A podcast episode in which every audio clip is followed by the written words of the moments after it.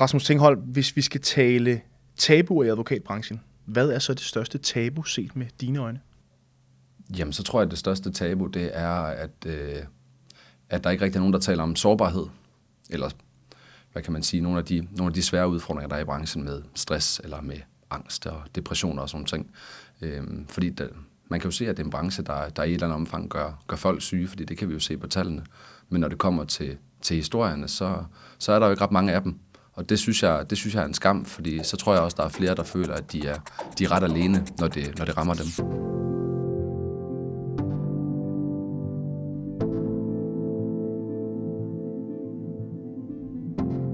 Vi er slet ikke færdige med at tale om arbejdspres, trivsel og work-life balance, og endda tabuer i advokatbranchen. Det mener man hos Djøf Advokat, der sparker tyve treogtyve i gang med en stor debataften, der skal handle om netop det, tabuer. Men hvad er det egentlig for tabuer, det drejer sig om, og hvor stort er problemet egentlig med tabuer i advokatbranchen? Det sætter vi spot på i dag. Mit navn det er Rasmus Lehmann Hylleberg. Velkommen til Magtens Tredeling.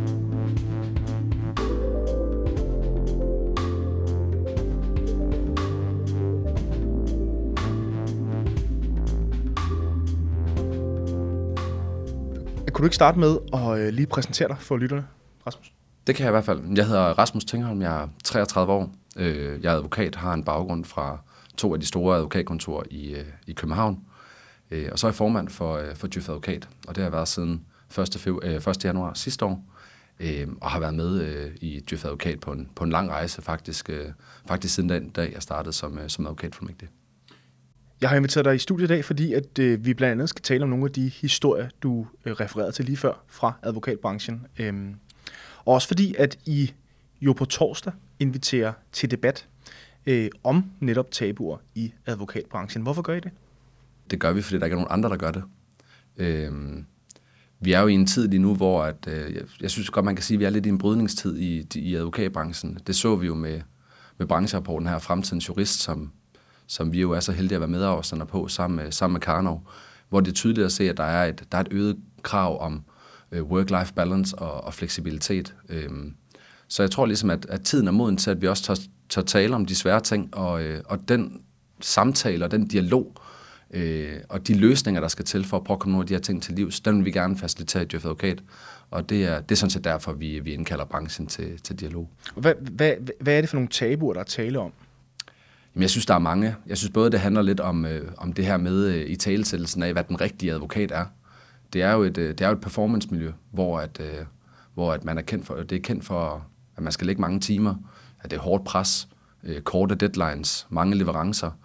Øh, selvfølgelig er det også et rigtig, altså, det er et rigtig spændende job, og man lærer rigtig meget, og det er jo super udfordrende. Det er jo også en af grundene til, at der er så mange, der vælger den til. Men det er klart, at med den måde at arbejde på, og hvis man ikke får, får mulighed for ligesom at restituere og reflektere over nogle af de ting, man, man laver, fordi man hele tiden bare har travlt, jamen så kan vi jo se på tallene, at der er desværre mange, der bliver ramt af, af stress, øh, angst og depressioner sågar. Øh, så, så derfor så, så er der en masse ting i, i branchen, som jeg synes, der bliver lagt en dæmper på. Og jeg tror ikke kun, det er, er ond vilje. Jeg tror også, der er noget af hensyn til at beskytte øh, de medarbejdere, der bliver ramt, øh, fordi vi kan jo alle sammen blive ramt. Øh, Men, men jeg tror bare, vi har et ønske i Djøf Advokat, om vi kunne tale lidt mere åbent om det. Men betyder det, at man slet ikke taler åbent om, nu nævnte du sårbarhed og, og de her ting, der er svære i advokatbranchen? Jeg ved ikke, om man ikke nødvendigvis taler om det. Jeg synes bare, at, at det jeg selv har oplevet, og, og det som man hører rundt omkring, det er, at hvis der er en medarbejder, der bliver ramt med stress, så, så bliver det ikke nødvendigvis kommunikeret ud. Vedkommende kan være, kan være væk fra kontoret fra den ene dag til den anden. Og det er klart, når man selv øh, har rigtig travlt, og man kører på de høje nagler, så er man måske heller ikke selv lige så opmærksom på, på ens kolleger og, ens, øh, og deres velbefinder, i øvrigt også ens eget. Øhm, og jeg tror da helt sikkert også, at der er mange steder, hvor man, hvor man fokuserer på det her. Men, men vi kan jo høre på de snakker, vi har med vores medlemmer, at, at vi nok skal være lidt bedre til at være opmærksom på hinanden og passe på hinanden. Og det gælder sådan set både ansat advokat til ansat advokat, men, men i særdeleshed mellem, mellem partnerne og, og de ansatte, der, der har man altså et, et vigtigt ansvar. Nu sagde du før, øh, at det ikke var nødvendigvis det, du selv havde oplevet. Hvad, hvad har du selv oplevet, når det kommer til at snakke om det her? Eller manglen på samme? Jamen, jeg synes egentlig, min oplevelse har været, at, at der har sådan været ret meget åbenhed Jeg ved ikke, om det også skyldes, at mine sådan tætteste chefer gennem, gennem min karriere i advokatbranchen begge var kvinder. Men det synes jeg jo bare er et godt argument, hvis det er det, der skal til, for at man kan tale om de ting. Så synes jeg jo, det er et enormt spændende perspektiv i forhold til hele den her snak omkring øh, diversitet i, i ledelseslagene i advokatbranchen. Øh, så jeg tror ikke sådan på egen krop, jeg sådan har oplevet, at jeg ikke kunne tale om noget i de perioder, hvor jeg har været presset eller haft, haft øh, andre ting at, at, at kæmpe med. Og så synes jeg, der har været en, en stor interesse for mig og, og, og mit velbefindende, og det jeg har ligesom har med i, i bagagen fra mit liv.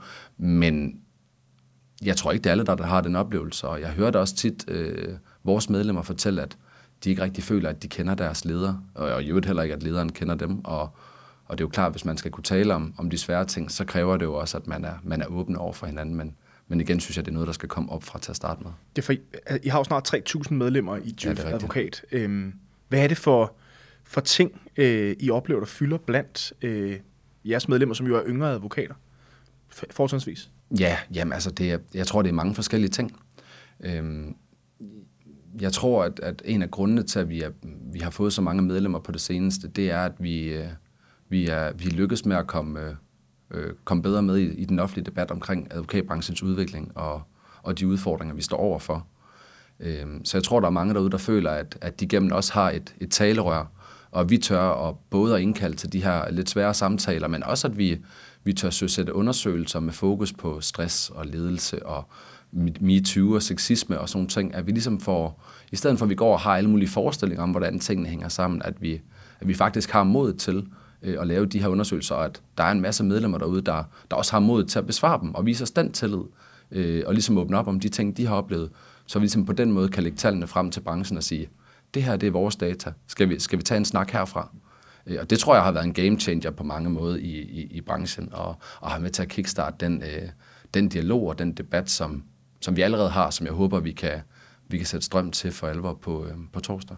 Nu nævnte du selv øh, Fremtidens Jurist her øh, lige før, øh, som, jo, øh, som I jo også er medafsender på. Øh, og man kan sige, tallene i den rapport taler over for sig selv. Vi talte lige på, øh, lige før vi gik på her, øh, om blandt andet øh, det her med, at er det fyrre procent, nogle af fyrre procent, at der siger, at de vil ønske, at deres øh, chef anså dem som mennesker, og ikke bare en arbejdsressource. Altså, hvad, hvad, er det, hvad er det, de tal fortæller dig her? Det er jo, det er jo, det er jo rimelig vilde tal. Ja, jeg synes, det er voldsomt. Jeg synes faktisk, øh, lige præcis det tal i, i meget stort omfang understreger den pointe, jeg kom med før. Øh, man skal jo huske på, at, øh, at det at være advokat er et øh, til tider meget krævende og meget stressende arbejde, hvor at, at man, man er vant til at skal levere med... Med, med korte deadlines, ikke? Og, og kompleksitet. Og det gør jo, at, at hvis man ikke tager sig tiden til at, at være en god leder eller være en god kollega, øh, enten fordi, at man simpelthen kører på de høje nagler, eller man, man simpelthen bare ikke kan, kan finde tiden til det, fordi man er så presset, jamen så tror jeg bare på, at, at det er ligesom med til at, til at understøtte de her tabuer, og ligesom jo kan være en medvirkende årsag til, at der kommer det her pres på en hel afdeling. Øh, og det synes jeg jo er enormt problematisk, fordi... Øh, som alle mulige andre ting i livet, så, så skal man tage sig tid til ting. Og så synes jeg, det er ærgerligt, hvis at det altid er sager, når man ikke kigger på, hvad er det for et ressourcetræk, der er, hvad er det for en, et mandskab, hvad er det for et team, man har øh, tilknyttet. Øh, fordi det nytter jo ikke noget, at, at det går godt, og man kan levere på alle sager, hvis, hvis trivselen halter i afdelingen. Så er man jo nødt til at, at få ansat de ressourcer, der skal til. Så der er også tid til, at man kan tale om, om ledelse, hvordan folk har det, og, og, og sådan ting. Men altså, er det et udtryk for, at der er... Nu nævner du selv dårlig ledelse eller mangelfuld ledelse i branchen. Er det et udtryk for den debatterbare time? Er det de her rekrutteringsproblemer, vi jo også har, har, har hørt så meget om? Hvor, altså, hvor er det ligesom problemer ligger henne her? Eller handler det i bund og grund om de tabuer her, at vi har problemerne? Jeg tror, det er en kombination af begge dele. Øhm, men det er klart, jeg, øhm, jeg har altid interesseret mig meget for, hvor, hvor, sådan, hvor, hvor, hvor, hvor udfordringer med trivsel og, og ledelse og sådan nogle ting var. Øhm, og jeg tror, uden at fornærme nogen, så tror jeg, at den, den yngre generation også, når man kommer højere op, øh, anciennitetsmæssigt op i lagene, øh, at man som, som udgangspunkt har et større fokus på, på ledelsen, end man måske har haft tidligere. Men når det er sagt, så hører jeg også øh, fra, fra nogle af vores medlemmer, at man kan se på trivselsundersøgelser, at der også er rigtig mange, øh, som er presset, selvom de arbejder for øh, nogle af de yngre eller ligefrem yngste partnere. Og lige præcis i forhold til det, så tror jeg, at sådan noget som øh, lockstep-modeller, altså den måde, man ligesom bliver indfaset på som, som indehaver, jo hvor man sådan virkelig for alvor skal levere øh, i de første år efter en, en udnævnelse, eller mens man er på prøve, eller begge dele afhængig af den model, man er. Jamen det er klart, det er jo et enormt pres at være underlagt, og det man skal levere på, og, og jeg tror virkelig, man skal være... Man skal virkelig være noget særligt, hvis, hvis det pres ikke bliver projiceret ned på, på ens øh, kolleger, som, som arbejder for en. Men det synes jeg er et enormt problem, hvis øh, pres avler pres på den måde.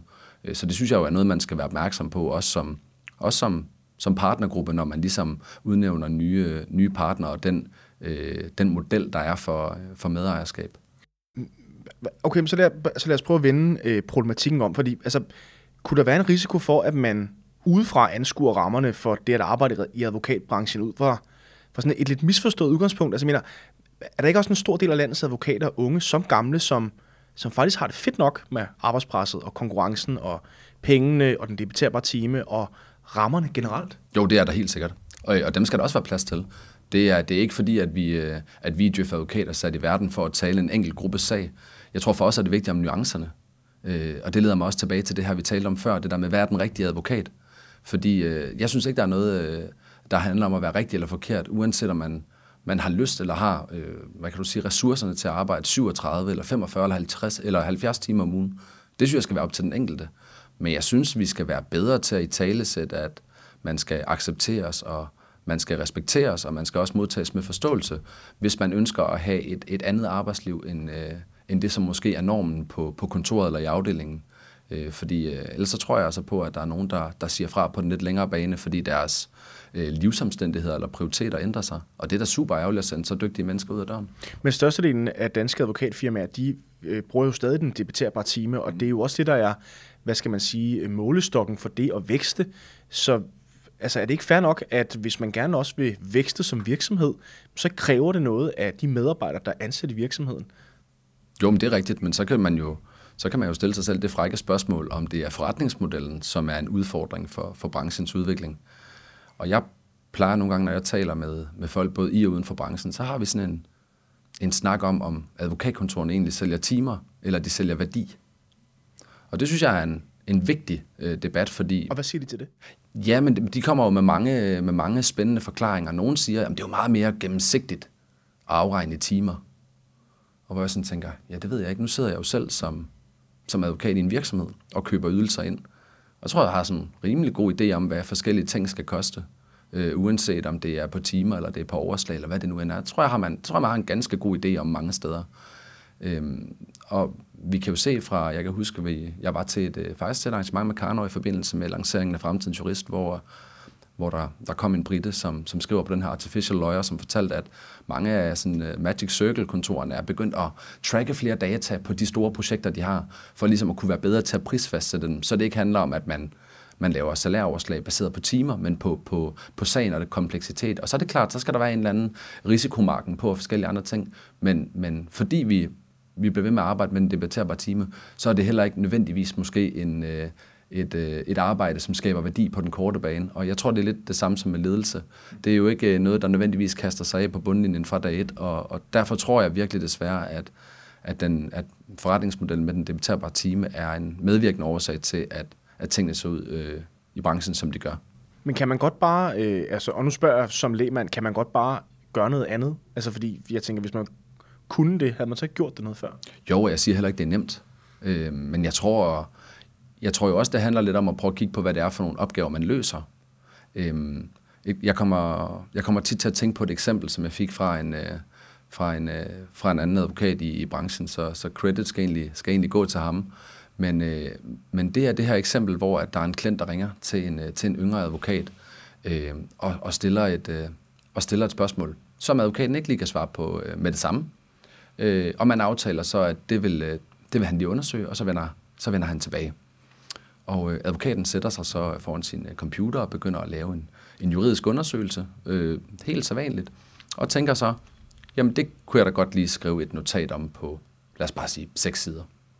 Og lad os sige, at man skulle bruge fem timer på det, eksempelvis. Bare for eksemplets skyld. Så sidder advokaten og arbejder lidt videre, konstaterer, ah, det er faktisk måske, det her svar er måske faktisk ikke så nuanceret som så. Så jeg kunne faktisk godt ringe til klienten og give klienten svaret på telefonen. Det er en klient, vi har tæt på os. Vi har et rigtig godt samarbejde, fortroligt samarbejde. Øhm, og det vælger den her unge advokat så at gøre. Og øhm, klienten er rigtig glad. Klienten har fået svar på det, de har spurgt om. Og har sparet seks timer, vel? Sp- ja, det kan du jo sige. Ja. Men, men, men hvad, hvordan bliver det så modtaget, når advokaten går tilbage til sin partner og siger, jeg fik den her sag ind. Øhm, Jeg overvejede, om jeg skulle skrive et notat. Det ville jo tage noget tid, men jeg kunne sådan set svaret lå rimeligt lige for, at det er jo en god klient, og vi behøver ikke at, at hverken at tage forbehold eller det ene eller det andet. Klienten var bare super glad.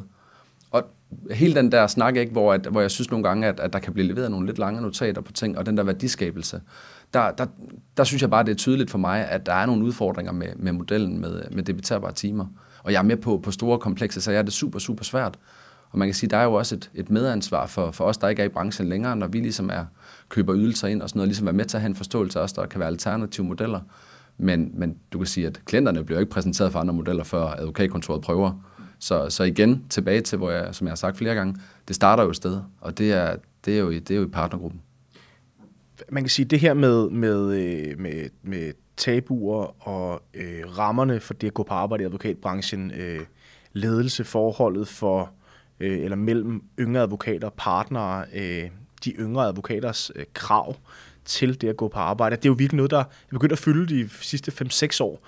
Hvad, hvad er det, der er sket i dine øjne? Øh, altså, har problemet altid været der, eller er det bare først nu, at vi sådan for alvor taler om det? Har vi åbnet Pandoras æske nu her? Øhm, jeg tror sådan set, at problemet altid har været der. Det er jo meget sjovt, jeg sad for lidt tid siden og sådan sad og lavede forskellige søgninger. Man kan jo finde enormt mange spændende ting på Google.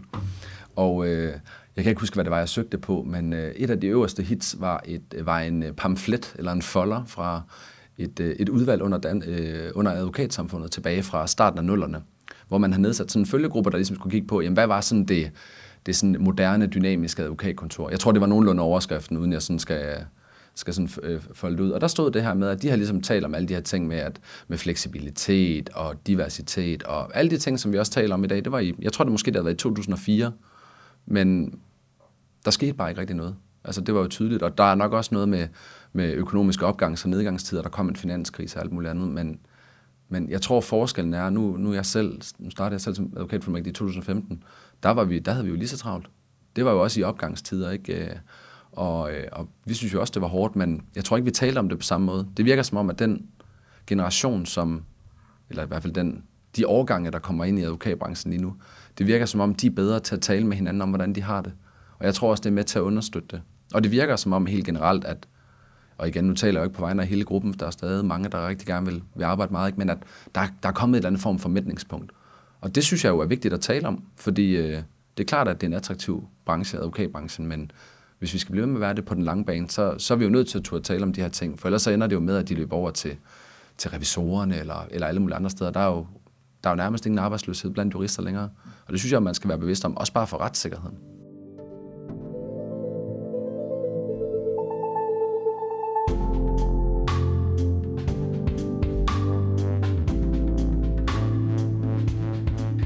Rasmus, synes du generelt, at advokatbranchen gør nok for at ændre rammerne til det bedre for landets advokater? Vi har jo set både Kammeradvokaten og D L A Piper var ude her før øh, jul med, med nogle øh, sådan rimelig øh, øh, anderledes måder at, øh, at tilbyde det at gå på arbejde øh, øh, for deres øh, medarbejdere. Jeg så også her på, øh, på LinkedIn, at øh, hvad hedder det, men også hos Plesner går ret aktivt ind det her med purpose og law in my business og sådan noget. Altså, hvad, hvad, altså gør man nok hos de store advokathus, der vil, og ret mig, hvis jeg tager fejl, er det dem, der skal drive det? For at svare på det første ja. spørgsmål, så nej. Nej, jeg synes ikke, der bliver gjort nok. Jeg synes, man, øh, jeg synes, man er blevet mere bevidst om det. Øh, og jeg synes, man er, man er god til at stille op i, i branchemedierne og fortælle, hvor meget man, man gør for det. Øh, Men jeg synes, hvis jeg skal være helt ærlig, at både når, når vi henvender os og spørger nysgerrigt, fordi vi vil jo gerne fremhæve de gode eksempler, og, øh, og jeg håber ikke, det bliver taget negativt imod, når vi henvender os, fordi vi gør det faktisk af, af interesse, og for også at være med til at, at skubbe på de gode historier, og jeg synes jo ikke, man, man skal tage patent på, på, på, på, øh, på gode indsatser, som kan, som kan skabe bedre trivsel blandt, øh, blandt medarbejderne. Men, men jeg sidder stadigvæk tilbage med at, at, at, at have den der åbenhed. Hvad er, det, hvad er det, man gør konkret? Man vil rigtig gerne stille op i pressen. Man vil rigtig gerne stille op på torsdag til vores, til vores arrangement. Men jeg synes, det, det er lidt sværere at få øh, på skrift, hvad det er, man sådan konkret gør, hvilke, hvilke indsatser man har. Men man kunne måske også anføre, at Rom blev ikke bygget på en dag, og det er ikke meget godt, at man starter afsted, også fra de store advokatfirmaer. Jo, jo, fuldstændig. Det synes jeg da. Men omvendt, så, øh, så kunne man se sidste år, ikke, da vi havde hele debatten omkring barsel til, til fædre og medforældre, ikke? Altså, der skal jeg love for, at det gik hurtigt lige pludselig. Så de har jo vist, at når det sådan er på, på sådan mere strukturelle ting, så, så kan man jo, selvom at nogen vil mene, at, at advokatbranchen stadigvæk er en, en konservativ branche, så kan man, så kan man hurtigt der ligesom sætte alle sejl til, og, og det tror jeg også har, har været en, en...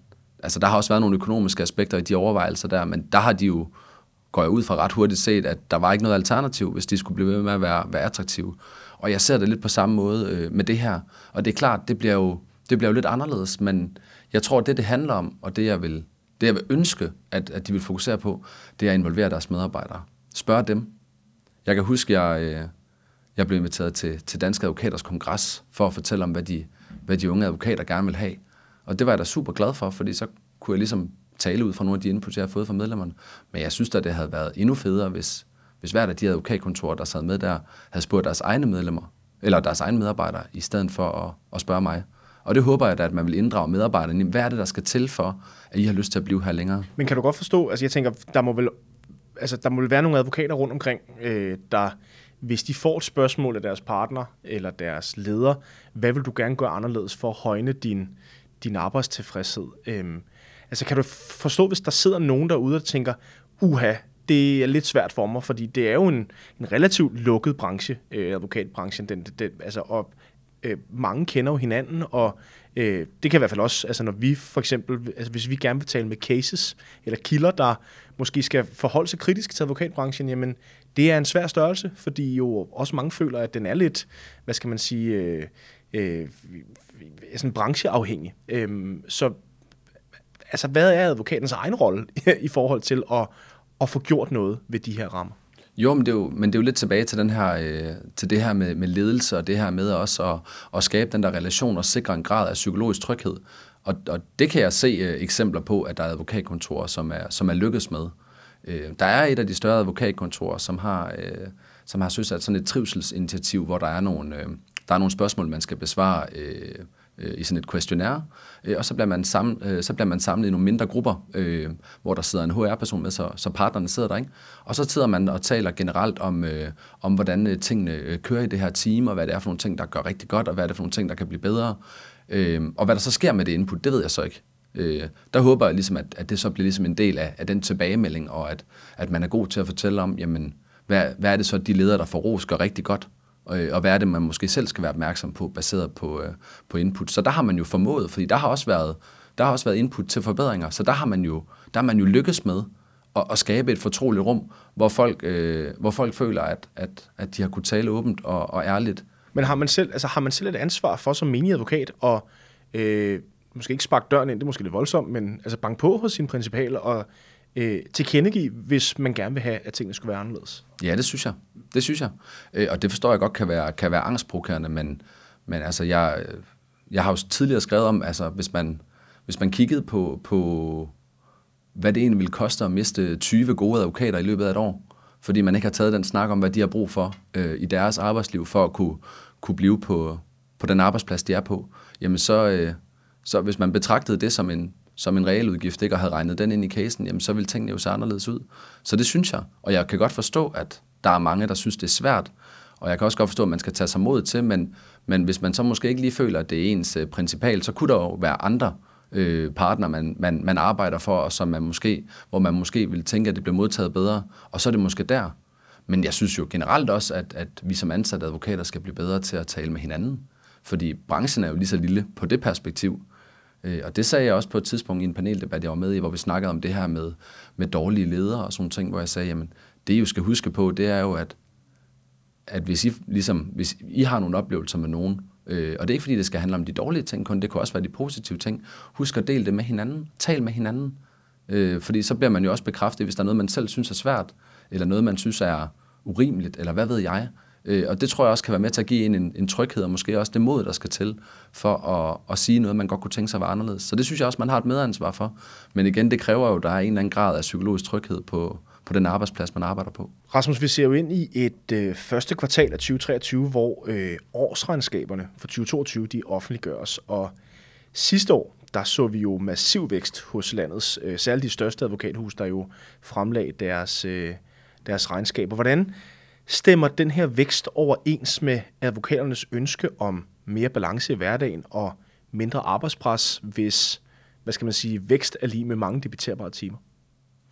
Ja, altså det kunne være interessant at prøve at kigge på, hvordan udviklingen af medarbejdere har været i forhold til udviklingen i omsætningen. Fordi det er jo klart, at hvis, øh, hvis omsætningen er gået væsentligt frem, uden man nødvendigvis har fået øh, bemandingen op, så er det klart, så må der jo ligge en formodning i, at øh, hvis alle benytter sig af en forretningsmodel med de debiterbare timer, så må i gennemsnit, øh, så må det årlige antal arbejds- eller debiterbare arbejdstimer for hver advokat være gået op. Øh, og det tror jeg sådan set er med til at kan skubbe på det der mæthedspunkt, vi talte om tidligere, at, øh, at man føler, at man skal stå til rådighed på alle tidspunkter, øh, men at man måske ikke får den fleksibilitet igen. Og, og en af de øh, ting, jeg ofte hører, det er jo den der med, at i de travle perioder for for advokaterne så at vide, jamen, du skal også huske at holde fri og stemple ud, når, når du kan, og når det her pres, det letter sig. Og så kan det være, at presset lægger sig, men så kommer der alligevel de der ekstra sager ind, ikke? Og, og det er jo med til at holde det der hamsterhjul i gang, som, som jeg tror er en af grundene til, at, at flere advokater ligesom tør at, at tage bladet fra munden, eller tør at, at like et, et opslag, uanset hvor det kommer fra, omkring, øh, omkring arbejdspresset i, i advokatbranchen. Så det synes jeg er. Men får man ikke også, altså som advokat, får man ikke så meget energi af at være med, hvor det sker, og være med på de store sager, og være med inde i maskinerummet? Kan det så ikke, jeg tænker, kan det så ikke være svært at så sige, øh, nå, men øh, jeg trækker mig lige, jeg skal hente børn, jeg går tidligt hele ugen for eksempel, så er man måske slet ikke med der, hvor det sker? Sådan kan det jo være, og, og det er klart, altså det, det, jeg vil også godt være ærlig at sige, at det er selvfølgelig svært at få fuldstændig det, det, det rigtige fedt. Men jeg tror også, det handler om, at man skal prøve at møde den enkelte medarbejder i, i deres ambition og motivation, i stedet for at tænke, at, at, at vi alle sammen er ens, og alle sammen har de samme øh, behov, eller mål, eller hvad det nu end kunne være, men at man som leder tør tage en dialog med den enkelte og sige, hvad er det, der betyder noget for dig? Og for nogen vil det helt sikkert være at være på de allerstørste sager, hvor det går allerhurtigst. Nogle andre vil måske gerne være med på, på, på, nogle, på nogle andre typer af sager, som kan noget andet, osv. osv. Og det leder mig lidt tilbage til det her med, at der ikke er noget, der er rigtigt og forkert. Men hvis vi ligesom skal finde ud af, hvordan vi, vi får den enkelte til at og stadigvæk kan se sig selv i i advokatbranchen, også når livssituationen ændrer sig på grund af børn eller, eller alle mulige andre øh, udefrakommende omstændigheder, jamen, så tror jeg, det er vigtigt, at man tør have den der øh, debat. Men selvfølgelig er der mange, der, der synes, det er super fedt, og det skal de jo have lov til. Det, det er jeg ikke imod. Det, det skal være op til den enkelte. Men det skal netop være den enkeltes valg, og med afsæt i den enkeltes ønsker og, og ambitioner. Oven på, øh, oven på væksten i, øh, i tyve enogtyve, som mange af advokatfirmaerne de præsenterede, der var der jo også flere af øh, de her managing partners, der sagde, at tyve toogtyve bliver ikke lige så hæftig i forhold til væksten, og øh, vi kan allerede nu forvente en form for øh, øh, bremse på vores, på vores omsætning. Hvad, hvad, øh, hvad kommer det i dine øjne til at betyde for advokaterne? Det er jo, det er jo spændende at se. Øhm, jeg synes dog alligevel, jeg, jeg læste flere steder i forbindelse med sådan en status på, på året, øhm, at der var flere, der sagde, at, at, at de havde måske været lidt bekymrede for, for tyve toogtyve i forhold til, til omsætning, men at, at de faktisk var kommet rigtig godt i mål flere steder, og det er, det er nogle af dem, der offentliggør deres regnskaber, så det ville være mærkeligt, hvis de sagde noget, der ikke var rigtigt. Så, så det kan også være, at, at det ikke er, altså at, at omsætning ikke, det, at det ikke står så skidt til, som, som det billede, der kunne måske være blevet malet i, i sommer, hvor, hvor øh, vi, vi ligesom står over for de her økonomiske udfordringer, men, men jeg håber jo, at hvis der Hvis der kommer lidt mere ro på, at man også fra, fra advokat eller fra partnerkredsens side også ligesom tænker, nu skal vi også, nu skal vi også holde på vores medarbejdere. Nu skal vi vise dem den tillid, som de viste os, da der var allerstørst efterspørgsel efter medarbejdere. Dem, der blev hos os. Dem, der gerne ville være en del af det her. Så man skal ikke ud og lave en Google og fyre fjorten tusind, eller fyre fyr en masse mennesker, hvis, altså hvis væksten ikke er, er lige så stor? Nej, det synes jeg ikke, man skal. Altså, jeg synes igen, man, jeg synes igen, man skal kigge på, hvad det er for en tillid, man er blevet vist den anden vej. Altså, for et, et år siden, der flød det jo over i alle branchemedier om, og, om hvor, hvor svært det var at rekruttere kvalificerede kræfter. Så hvis man som det første, fordi at ens omsætning ikke er gået frem igen i år, tænker, jamen, så er vi nødt til at skære forretningen til. Jamen, så, så, så tror jeg, der vil være en del ansatte advokater, der lige vil notere sig, øh, hvilket kontor eller hvilke kontorer, der, der gør det. Øh, og det skal man være klar på at tage på sit image, og så, øh, så, så, så håber jeg ikke, man stiller sig op i branchemedierne og fortæller, at man er i gang med at evolutionere verden, fordi så, så, så gør man et med, eller man siger et med, med den ene hånd, og så gør man noget andet med den anden. Hvis enogtyve var øh, work-life balance-året, og toogtyve var øh, barsel, øh, hvad øh, er dit håb så for treogtyve, når vi snakker arbejdstrivsel for landets advokater? Det er et godt spørgsmål. Altså, jeg, øh, jeg synes jo, at jeg synes jo, at de ansatte advokater jo også har vist, de gamle med til at prøve at finde løsningerne. Så jeg tror, jeg vil sige, at det, jeg synes, der er sådan, at det allervigtigste, man skal huske på, hvis man sidder derude som som advokat, uanset om man er, man er partner, eller man er ansat advokat, eller advokatfuldmægtig, eller hvad man er ude på kontorerne. Det er det der med at, at huske at tale med hinanden, øh, og investere i hinanden også. Også især, hvis, hvis øh, tiderne medfører, der er lidt mere tid, og man har lidt mere overskud, så husk at tale med hinanden. Og det gælder sådan set både i afdelingen og, og, og på tværs, men, men også, også på tværs af kontorer. Øh, at, vi, at vi tør fortælle om de, de svære ting, og de hårde ting også. Fordi det tror jeg også kan ligesom være med til at åbne øjnene for, at der er så andre, der, der måske har det på, eller har haft det på samme måde, som man selv har haft det. Øhm. Så er det noget med dialog? Ja, det synes jeg. Det? Ja. Jeg synes, det er dialog, men jeg synes også, at altså, jeg tror også, hele den her snak omkring øh, alternative øh, karrieremodeller, tror jeg også kommer til at fylde rigtig meget. Nu, nu så vi det jo, som du nævnte før, med, med både Poul Schmidt Kammeradvokaten og med, med D L A Piper i forhold til de her fasttidskontrakter. Om det er den, om det er den rigtige model, øh, om det er svaret på, på alle branchens udfordringer, det skal jeg ikke kunne sige. Det må man jo, det må man jo forholde sig til og, og kigge på, hvordan har man oplevet at være på ordningen, hvad har interessen været for den osv. osv. Men jeg synes, det er enormt positivt, at der er nogen, der ligesom tør på at gå andre veje og ligesom faktisk kappe øh, kravet til timer, øh, både debiterbare og interne timer, fordi tilbage til den snak, vi havde før, så er det jo ligesom det, der driver hjulene i... Øh, på advokatkontorerne, så man, men, men det er jeg spændt på at se, hvem der ligesom tør at, at, at prøve noget nyt der, og så sige, så laver vi en, så laver vi en prøveperiode, og så, så gør vi også nogle erfaringer, og så finder vi, så finder vi en model, som, som passer både til virksomheden, men også til, også til medarbejdernes behov. Rasmus, tusind tak, fordi du kom ind og øh, lige tog en, en lille status på, hvor vi er henne med, med tabu og arbejdspres anno tyve treogtyve. Jamen selv tak, jeg er glad for at være med. Og det er altså på torsdag øh, på Folketeateret, og man kan også være med online. Er det ikke rigtigt forstået? Ja, man kan i hvert fald være med online fra, fra Aarhus. Ja. Ja. Øhm, hvor at øh, Djøf Advokat altså og øh, Karnov, de inviterer til øh, debat omkring lige præcis det her med tabuer i advokatbranchen.